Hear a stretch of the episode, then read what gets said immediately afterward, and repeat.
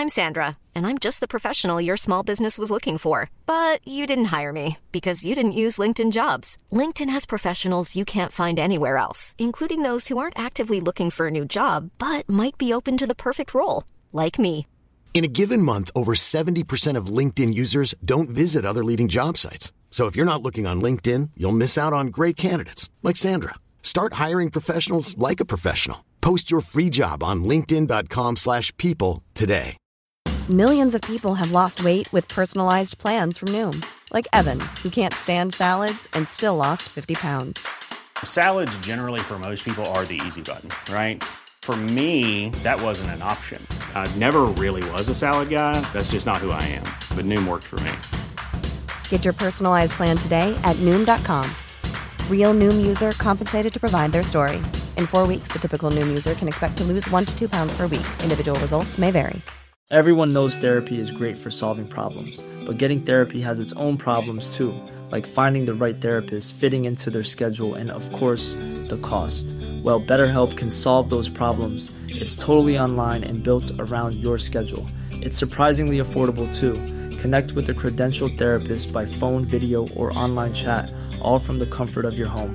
Visit betterhelp.com to learn more and save 10% on your first month. That's BetterHelp, H E L P.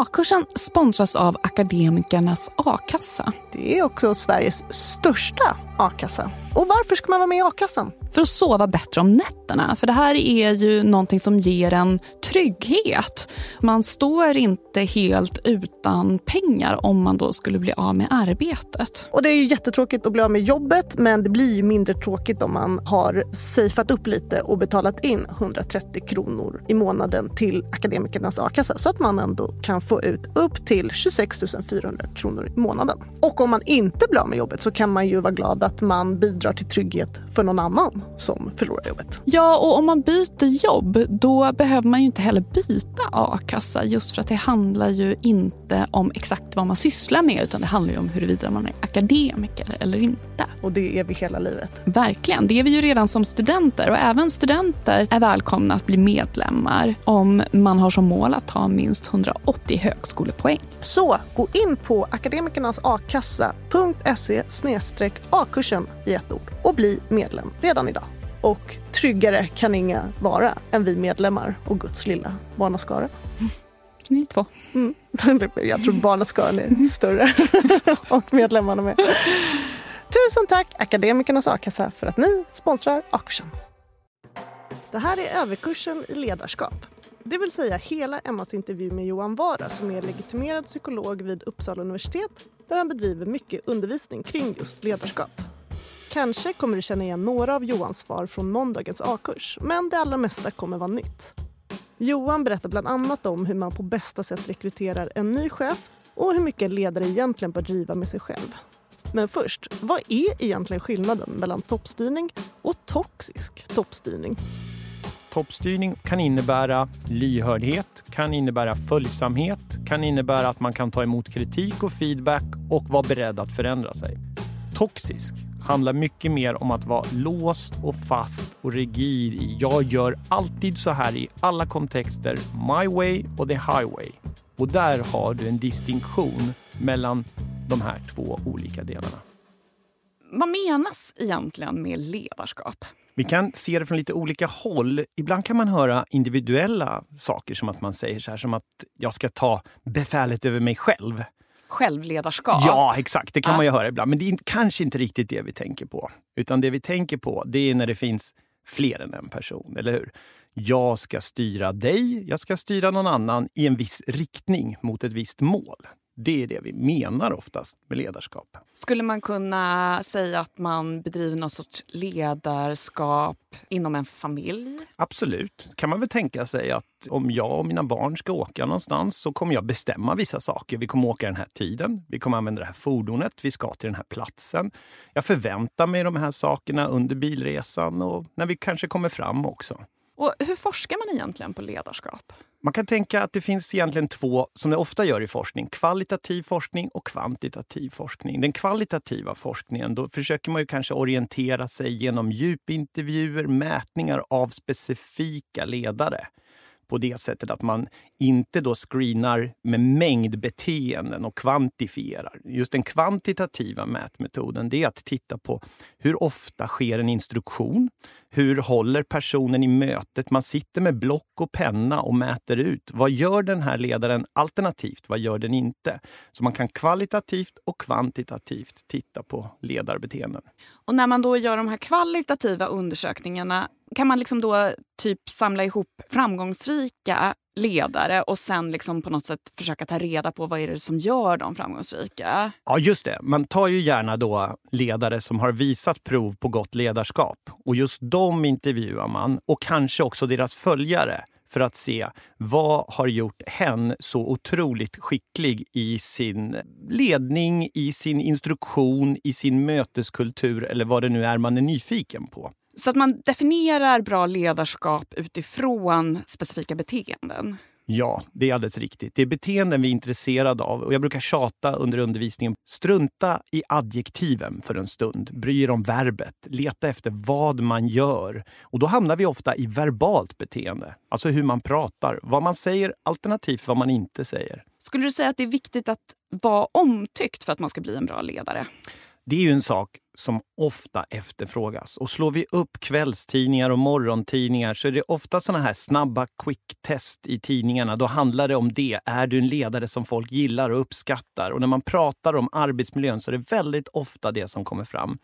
Det är absolut en faktor, för det påverkar arbetsmiljön. Men en minst lika viktig faktor som företaget, organisationen, oavsett om det är privat eller offentligt, är intresserad av, det är också resultatet. Får vi den produkt som vi är intresserade av? Får vi det resultat som vi hade förväntat oss? Och de där sakerna är två lika viktiga saker. Det vill säga, du ska inte vara ett asshole. Men du måste samtidigt våga göra vissa saker för att nå de resultat och de mål vi har sagt upp. Kan det finnas en motsättning där? Att om man är alldeles för fokuserad på att bli omtyckt så kanske man tappar lite av resultaten? Det snabba svaret är ja, med versaler. Ah, Absolut okay. ah. så. Och det problem som då kan uppstå, det är att man kanske blir lite för mycket kompis. Man eh, värnar om paddeltiden, om AWn, om julfesten och att ingen då ska stå och viska bakom ens rygg. För man vill vara den där varma, härliga, sköna personen. Jaha, okej. Okay. Å andra sidan då så har man inte vågat räta upp den där personen som kör lite lätt berusad på lagret med gaffeltrucken. Det var ett jätteviktigt samtal att ta. Men för att jag ville vara kompis med alla så tog jag det inte. Och nu är det en arbetsmiljöfara. Det vill säga både för den som kör, för varorna och för kollegor. Har du några exempel på liksom stora ledare det finns ju i politiken, det finns i näringslivet, det finns på många platser förstås kända ledare. Och jag tänker om vi ska ta några samtida som många kanske hört talas om så har vi ju techsidan till exempel med Steve Jobs, Bill Gates, Elon Musk. Där har vi ju väldigt, väldigt kända ledare som också syns i media. Många har sett dem i flöden, många har sett dem på andra platser. Så där har vi tre väldigt, väldigt kända ledare. Steve Jobs är ju inte riktigt en person som man förknippar med att nödvändigtvis vara snäll.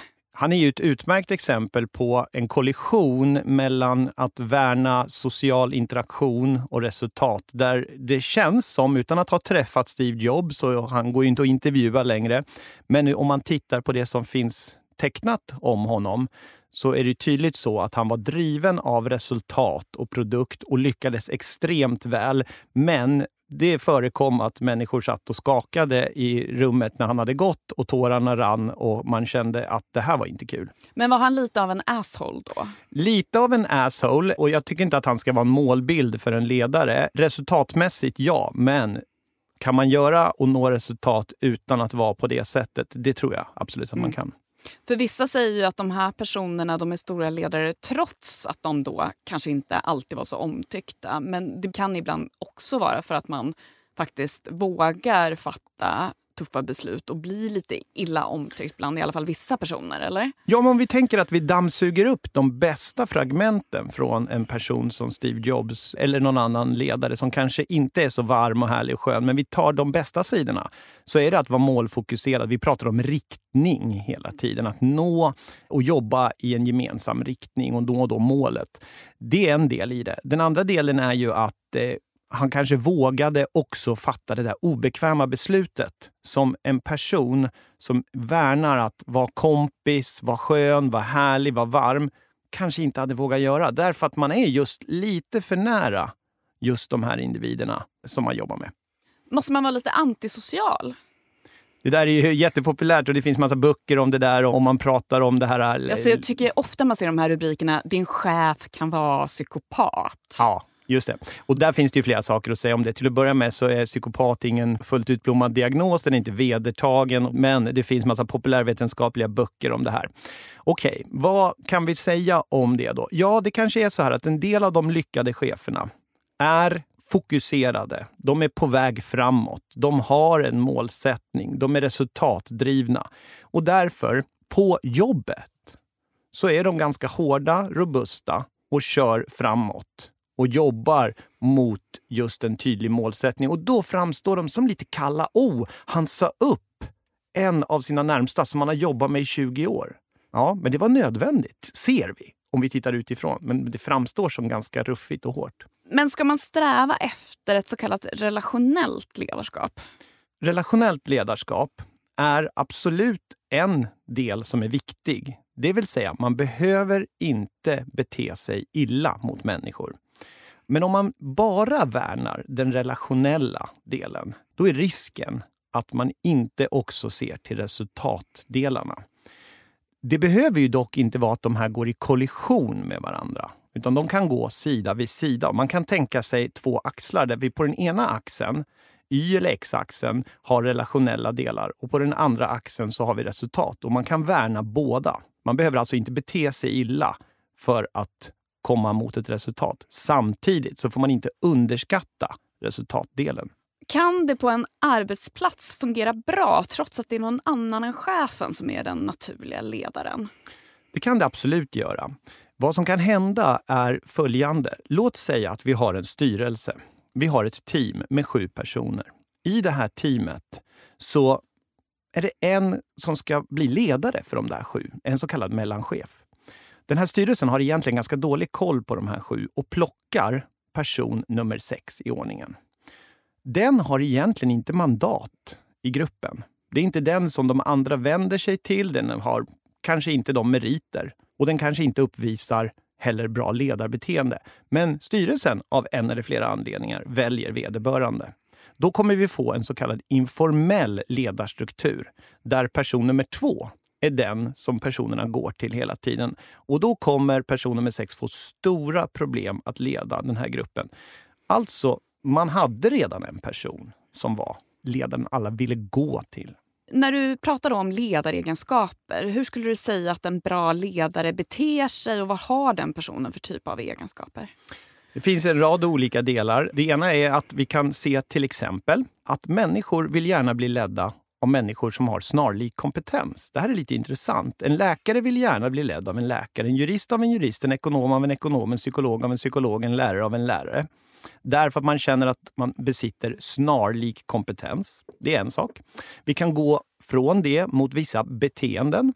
Här kan vi se att humor som riktas mot sig själv är uppskattat. Humor som riktas mot andra, inte alls uppskattat. Det vill säga självironi en sån här del. Så att vara självironisk, det är inte liksom ett sätt att underminera sig själv och sin egen status? Nej, det, i, det, skulle det, ju kunna, det skulle det absolut kunna bli, att man gör det så långt. Men att man liksom kan ändå se att jag är fumlig med det här i den här situationen och att man kan få andra att skratta med, det är uppskattat. Men däremot när någon annan snubblar på mattan in på mötet, inte lika charmerande.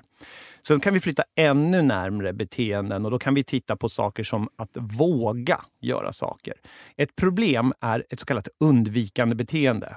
Du gör det inte. Du tar inte det jobbiga samtalet. Du tar inte det jobbiga mötet. Du säger inte upp personen.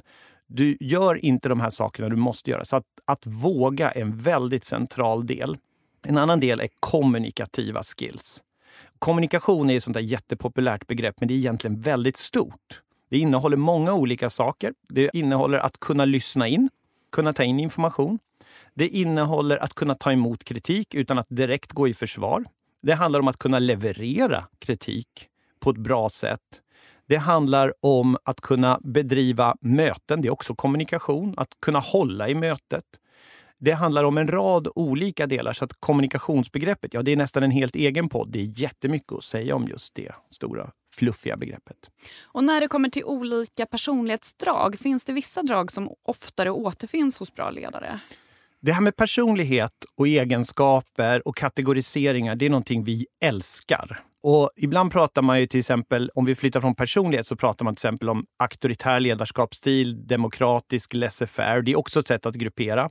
Vi har Big Five inom personlighetspsykologin som också är populär.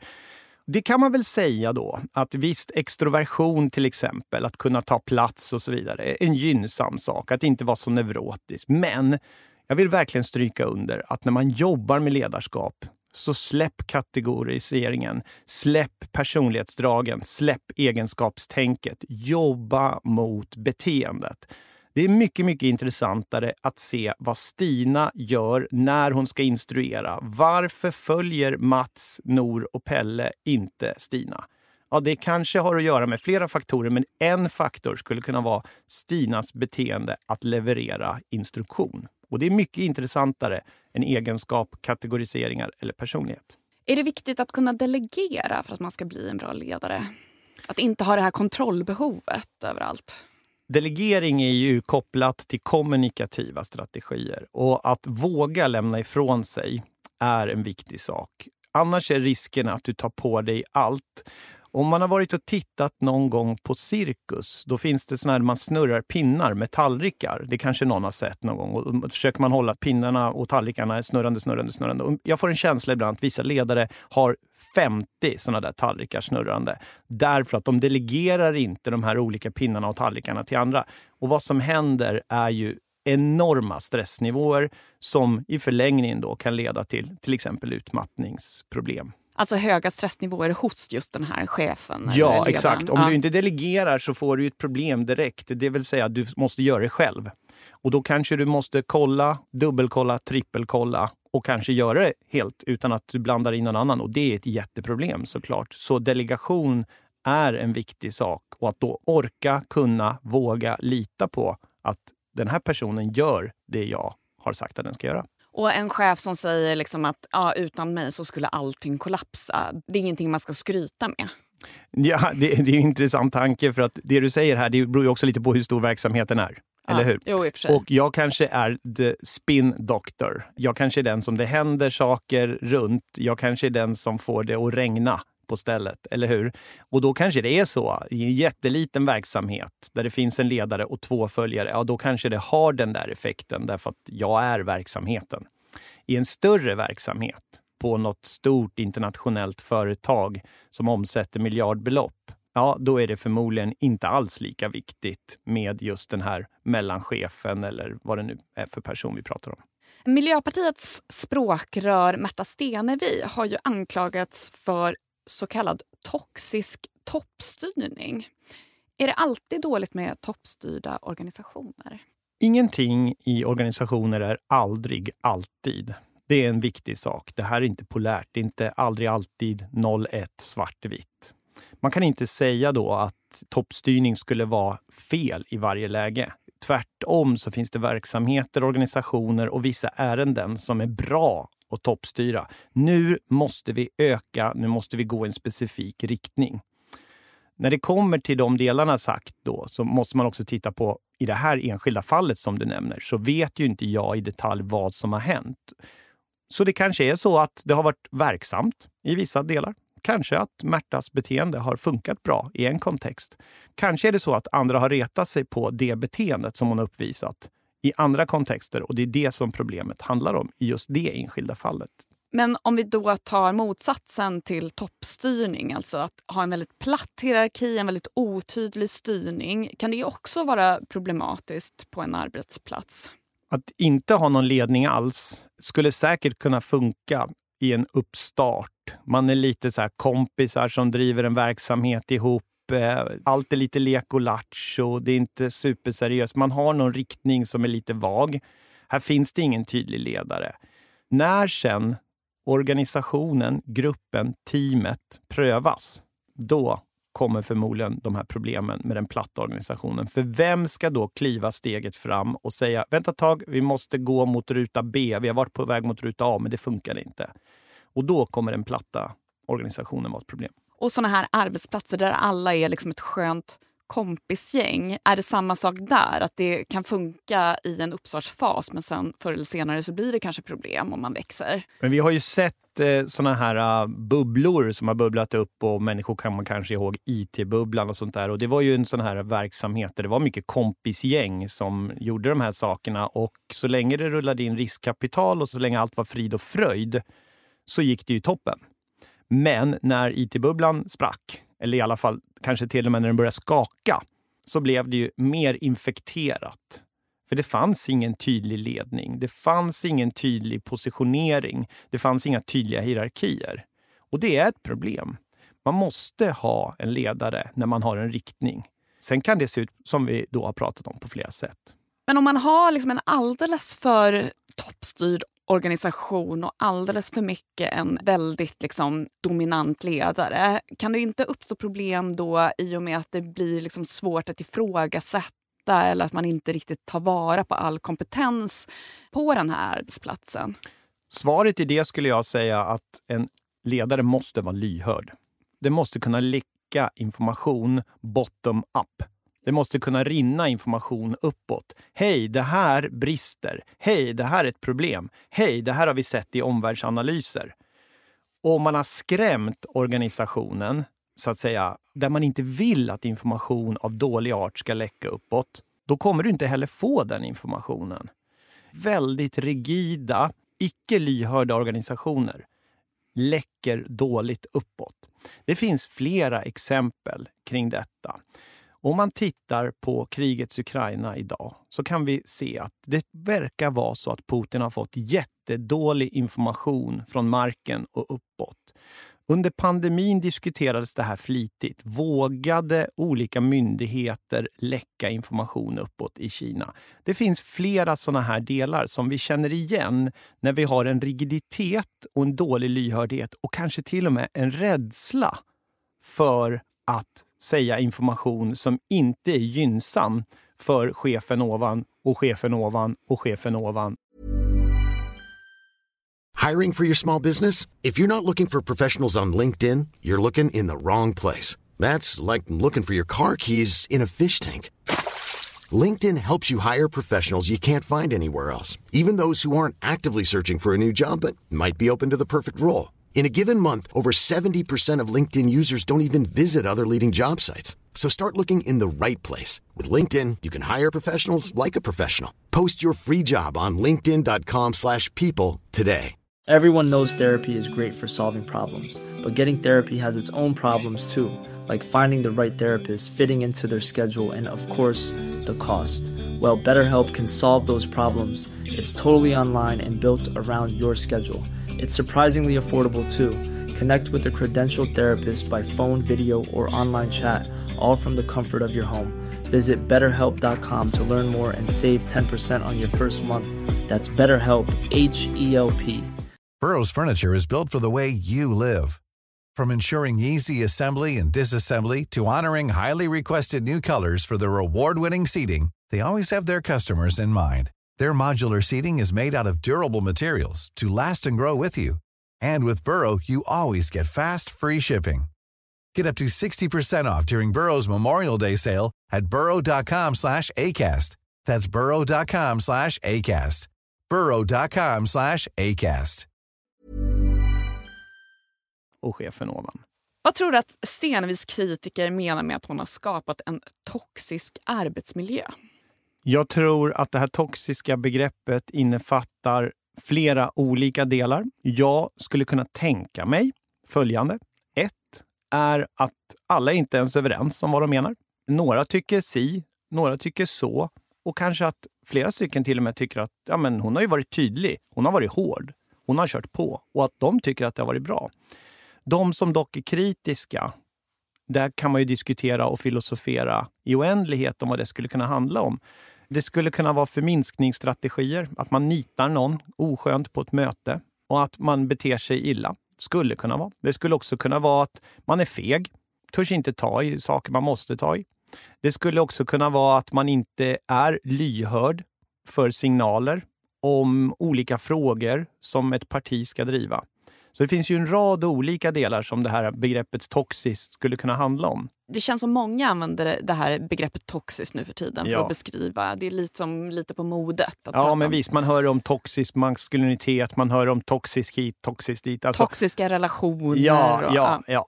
Och det är liksom, på något sätt så har det blivit ett eh, prefix. Allt Eh, som kan få en att må dåligt på något Ja, sätt. exakt. Precis. Och, och då kan man säga så här. Vi psykologer är intresserade av att operationalisera begrepp. Vad betyder det? Jo, men det betyder att vi försöker spjälka upp vad betyder det här.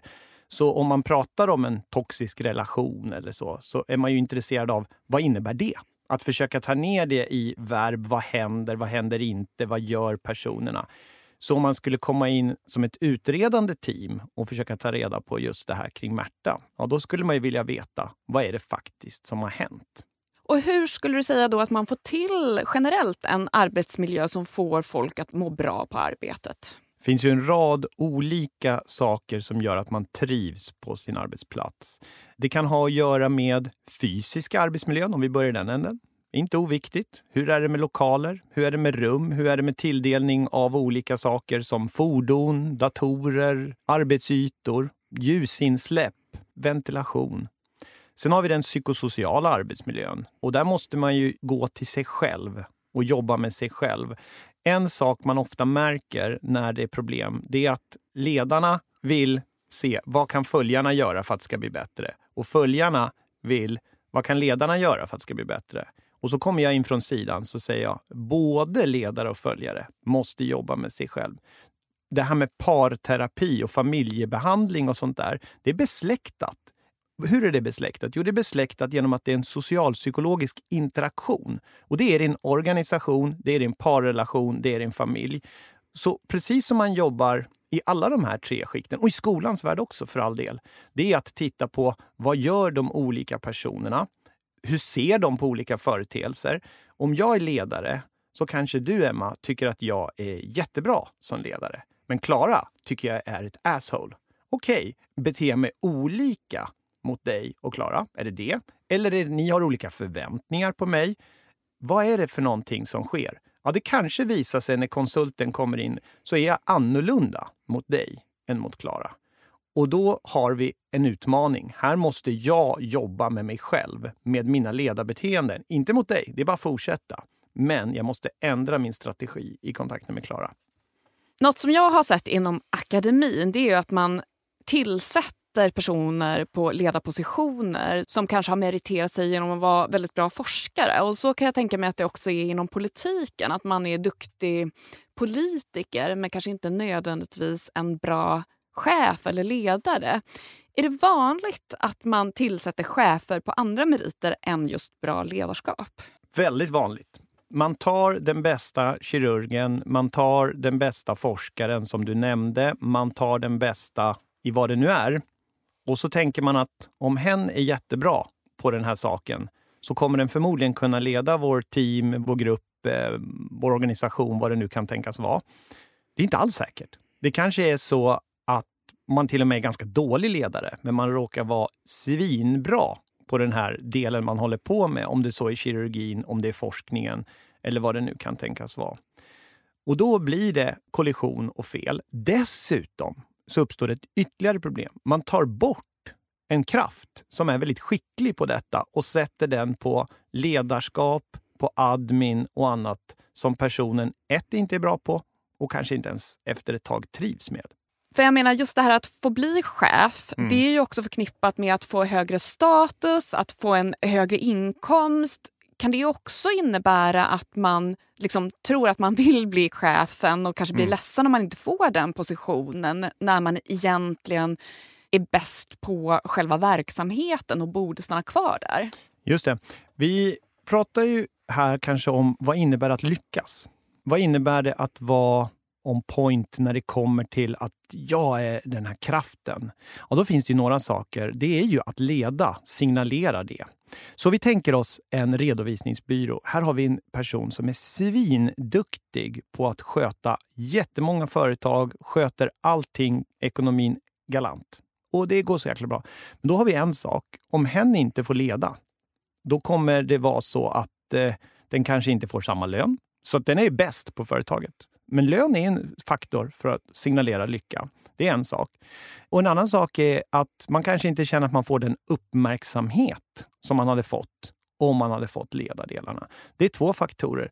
Jag har också sett kartläggningar av polisväsendet där det här diskuteras också. Yttre befäl är inte lika gynnsamt i organisationen när det gäller lön och annat som att jobba inne i huset. Och det är ett problem, för då tappar vi massor med kompetens ute i olika områden där det behövs yttre befäl som har erfarenhet och kompetens. Så det är inte bara på redovisningsbyrån, det är inte bara i polisväsendet, det är inte bara i forskarmiljön, det är inte bara på sjukhus, utan det är överallt. Och hur ska man då göra när man ska rekrytera någon till en chefsposition? Då finns det ju två sätt att se på det här. Vi har inhouse-rekrytering. Om vi börjar i den änden och tittar på, här har vi en grupp, vi ska försöka utse en ledare. Ja, då bör man ju titta på vad uppvisar de här personerna för beteenden? Det är ena saken. Vem har de ledaregenskaper som är gynnsamma? Sen kan man också titta i den här gruppen, är det någon eller några av de här som har bättre mandat? För det kommer ju också vara gynnsamt för att lyckas leda. Och då kan man plocka den personen. Det behöver ju inte göras någon ytterligare rekrytering. Men det bör göras en screening. Vem uppvisar de bästa beteendena? Vem har mandat? Okej, okay, sen tittar vi då med extern rekrytering. Vi ska plocka in någon utifrån. Och då har vi ett utredningsförfarande, eller då en rekryteringsförfarande en kartläggning. Och gör vi det riktigt bra, då har vi med begåvningstest, vi har med personlighetstest, vi har med intervju och vi har med någonting som kan liknas ett arbetsprov. Och då har vi gjort ett så kallat assessment. Vi har täckt av väldigt många olika delar. Det är klart sen också att vi kanske kollar på CV, personligt brev och så vidare. Allt det här som alla vet förstås. Och kontaktar tidigare organisationer. Har personen lyckats leda tidigare? Så lite skillnad mellan inhouse och extern rekrytering.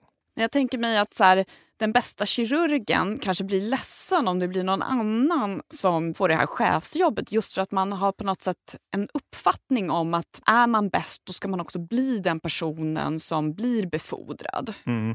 Och utfallsmått som återfinns i adjektiv ska vi vara lite försiktiga med. Det vill säga, det är så här. Det kommer vara personer som springer förbi mig och då måste jag ju bara acceptera det. Den här personen var ju med all säkerhet bättre på de här sakerna än vad jag. Det var därför jag inte fick det. Okej, okay, man får kanske gå tillbaka till sitt tjänsterum och så får man slå lite i tangentbordet och så får man gå hem och ventilera med sin käresta och eh, sen kanske man bara behöver acceptera och släppa och gå vidare och gå tillbaka till det man ju uppenbarligen var så otroligt skicklig på. Det man kan säga ytterligare det är att om organisationen förmedlar varför det är ju en jätteviktig sak. Då får du tydlighet och transparent. Vi vill inte bränna dig på admin, ledarskap, för du är vår skickligaste kirurg. Då förstår man ju också bättre. Och det där är ju en sak, apropå det här med kommunikation. Människor vill veta, människor vill förstå. Och det kan egentligen vara ett mejl med nästan en punktlista. Det är ju inte det bästa, men det är bättre än ingenting. Men är det också för att man kanske har lite en skev bild av vad ett chefsjobb egentligen innebär? Att man ser det som en sorts befordran, en utnämning. Att man får det efter lång och trogen tjänst snarare än att man nu ska få en helt annan typ av roll inom organisationen. Verkligen. Jättemånga eftersträvar ju, inte minst kanske unga människor, nyexade från olika utbildningar och sådär, eftersträvar ju ledarskap och chefskap och sånt där. Och det är nog för att man kanske inte riktigt har förstått alla gånger vad det handlar om. Jag brukar ofta stryka under en sak när jag föreläser kring de här sakerna. Ledarskap är mycket, men det är ingen popularitetstävling. Om du vill fortfarande vara den där charmiga, roliga, skojiga, stanna i följarskaran. För när du kliver upp ett, två, tre, fem pinnhål, då kommer det komma utmaningar som kommer göra att du kommer inte vara den där äh, charmerande, härliga personen. Måste man nästan ge upp sin plats som en i gänget för att bli en bra chef? Men det är lite det som är grejen med det här. Det är att du kanske inte kan vara med på paddel och AV och sådär. Och en intressant sak som jag kanske inte kan säga att det finns forskningsstöd för, men riktlinjer i det där stora landet i väster, i USA, idag, det är att drick inte med följarskaran. Och då tänker någon så här, ha det här är kopplat till metoo och övergrepp och sådär. Nej, faktum är att flera av de case man har tittat på har att göra med att man under berusning har varit för skön. Man har lovat saker. Så personen kommer tillbaka sen och säger ja, nu vill jag ha mitt nya tjänsterum som vi pratade om i fredags. Och personen bara oh my god, det här vet jag inte hur jag ska ro i land. Så ja, som svar på din fråga, det kan vara svårt att vara en i teamet, en i gänget och också leda teamet och gänget. Det är en utmaning. Så man får börja spela paddel och ta en AV med de andra cheferna kanske? Exakt så. Exakt så. Men uppstår det då problem om man rekryterar kompisar? En sak som är väldigt frestande, det är att plocka upp en kompis, en bekant, kanske till och med en släkting som man vet besitter helt rätt kompetens och som man ju idag har jättehärlig kontakt med. Vi spelar biljard ihop och vi äter kräftor ihop och allting är tipptopp. Fine, allt ser bra ut på pappret. Tiden går. Det kanske går bra en vecka, en månad, ett år. Och så helt plötsligt börjar det storma i organisationen av flera anledningar. Ekonomin går inte ihop eller annat. Då sitter du med kanske en svåger eller kanske en av dina bästa kompisar som sitter på andra stolen och den här personen måste du sparka. Eller låta gå ner i tid eller liknande. Nästa kräftskiva blir inte lika härlig. Det kommer vara besvärligt att ha kontakt efter det. Ett annat alternativ det är att man märker att Johan, han är ju så här mot Emma därför att de känner varandra. Hon får nya positioneringar, hon får nya och bättre uppdrag och lön och tjänsterum och hierarkiskt kliver hon snabbt upp. Ja, då viskas det snart i korridorerna. Ja, men Emma, är inte hon gift med Johans bästa kompis? Pam, pam, pam, pam, pam. Och helt plötsligt så har vi ett ytterligare problem. Så du har två stora utmaningar när du rekryterar bekanta. Det ena är, vågar du läxa upp, räta upp tala om vad som brister? Kan du ge feedback och kritik? Det andra är, är det så att du gullar med den här kompisen, släktingen? Men om man då är, man är inte ledare än i alla fall, men man kanske har ambitioner att bli chef. Ska mm. man redan då vara lite försiktig med hur pass bra kompis man blir med sina kollegor? Det blir ju en absurd del att, att jobba så här äh, i futurum hela tiden. Att jobba mot framtiden i varje skalsteg, det blir för svårt. Utan det är ju en sak som kan komma att ske och man vet inte om det sker om två veckor eller om 20 år. Och av den anledningen så skulle inte jag gå runt som följare, vilket jag själv är, och inte hänga med mina kollegor. skulle jag absolut inte göra. Eftersom att det skulle kunna bli så. Nej, skulle inte jag. Men när man då tar det här chefsjobbet och när man då också belönas för det, man får det här lite tjockare lönekuvertet, då ska man vara medveten om att det kommer lite till ett pris och det priset kanske är att man måste ha en annan typ av relation med sina kompiskollegor. Ja, och betänk så här att de där tolv du har jobbat med, du kände till när du var en del av följarskaran att det finns gnissel, skav mellan några av dem. Vem kommer de gå till med skavet när du nu är ledare? Jo, till dig. Och helt plötsligt så är du inte bara en till i följarskaran som kan tissla och tassla med Stina och Mats i fikarummet och till och med vara lite på båda sidor och vara lite så, eller lite följsam. Det är ju inte möjligt att göra i ledarpositionen. Utan här kanske du till och med måste gå till beslut. Mats, ditt beteende är inte okej. Okay. Stina, det du gör är heller inte okej. Okay. Ni måste båda korrigera här.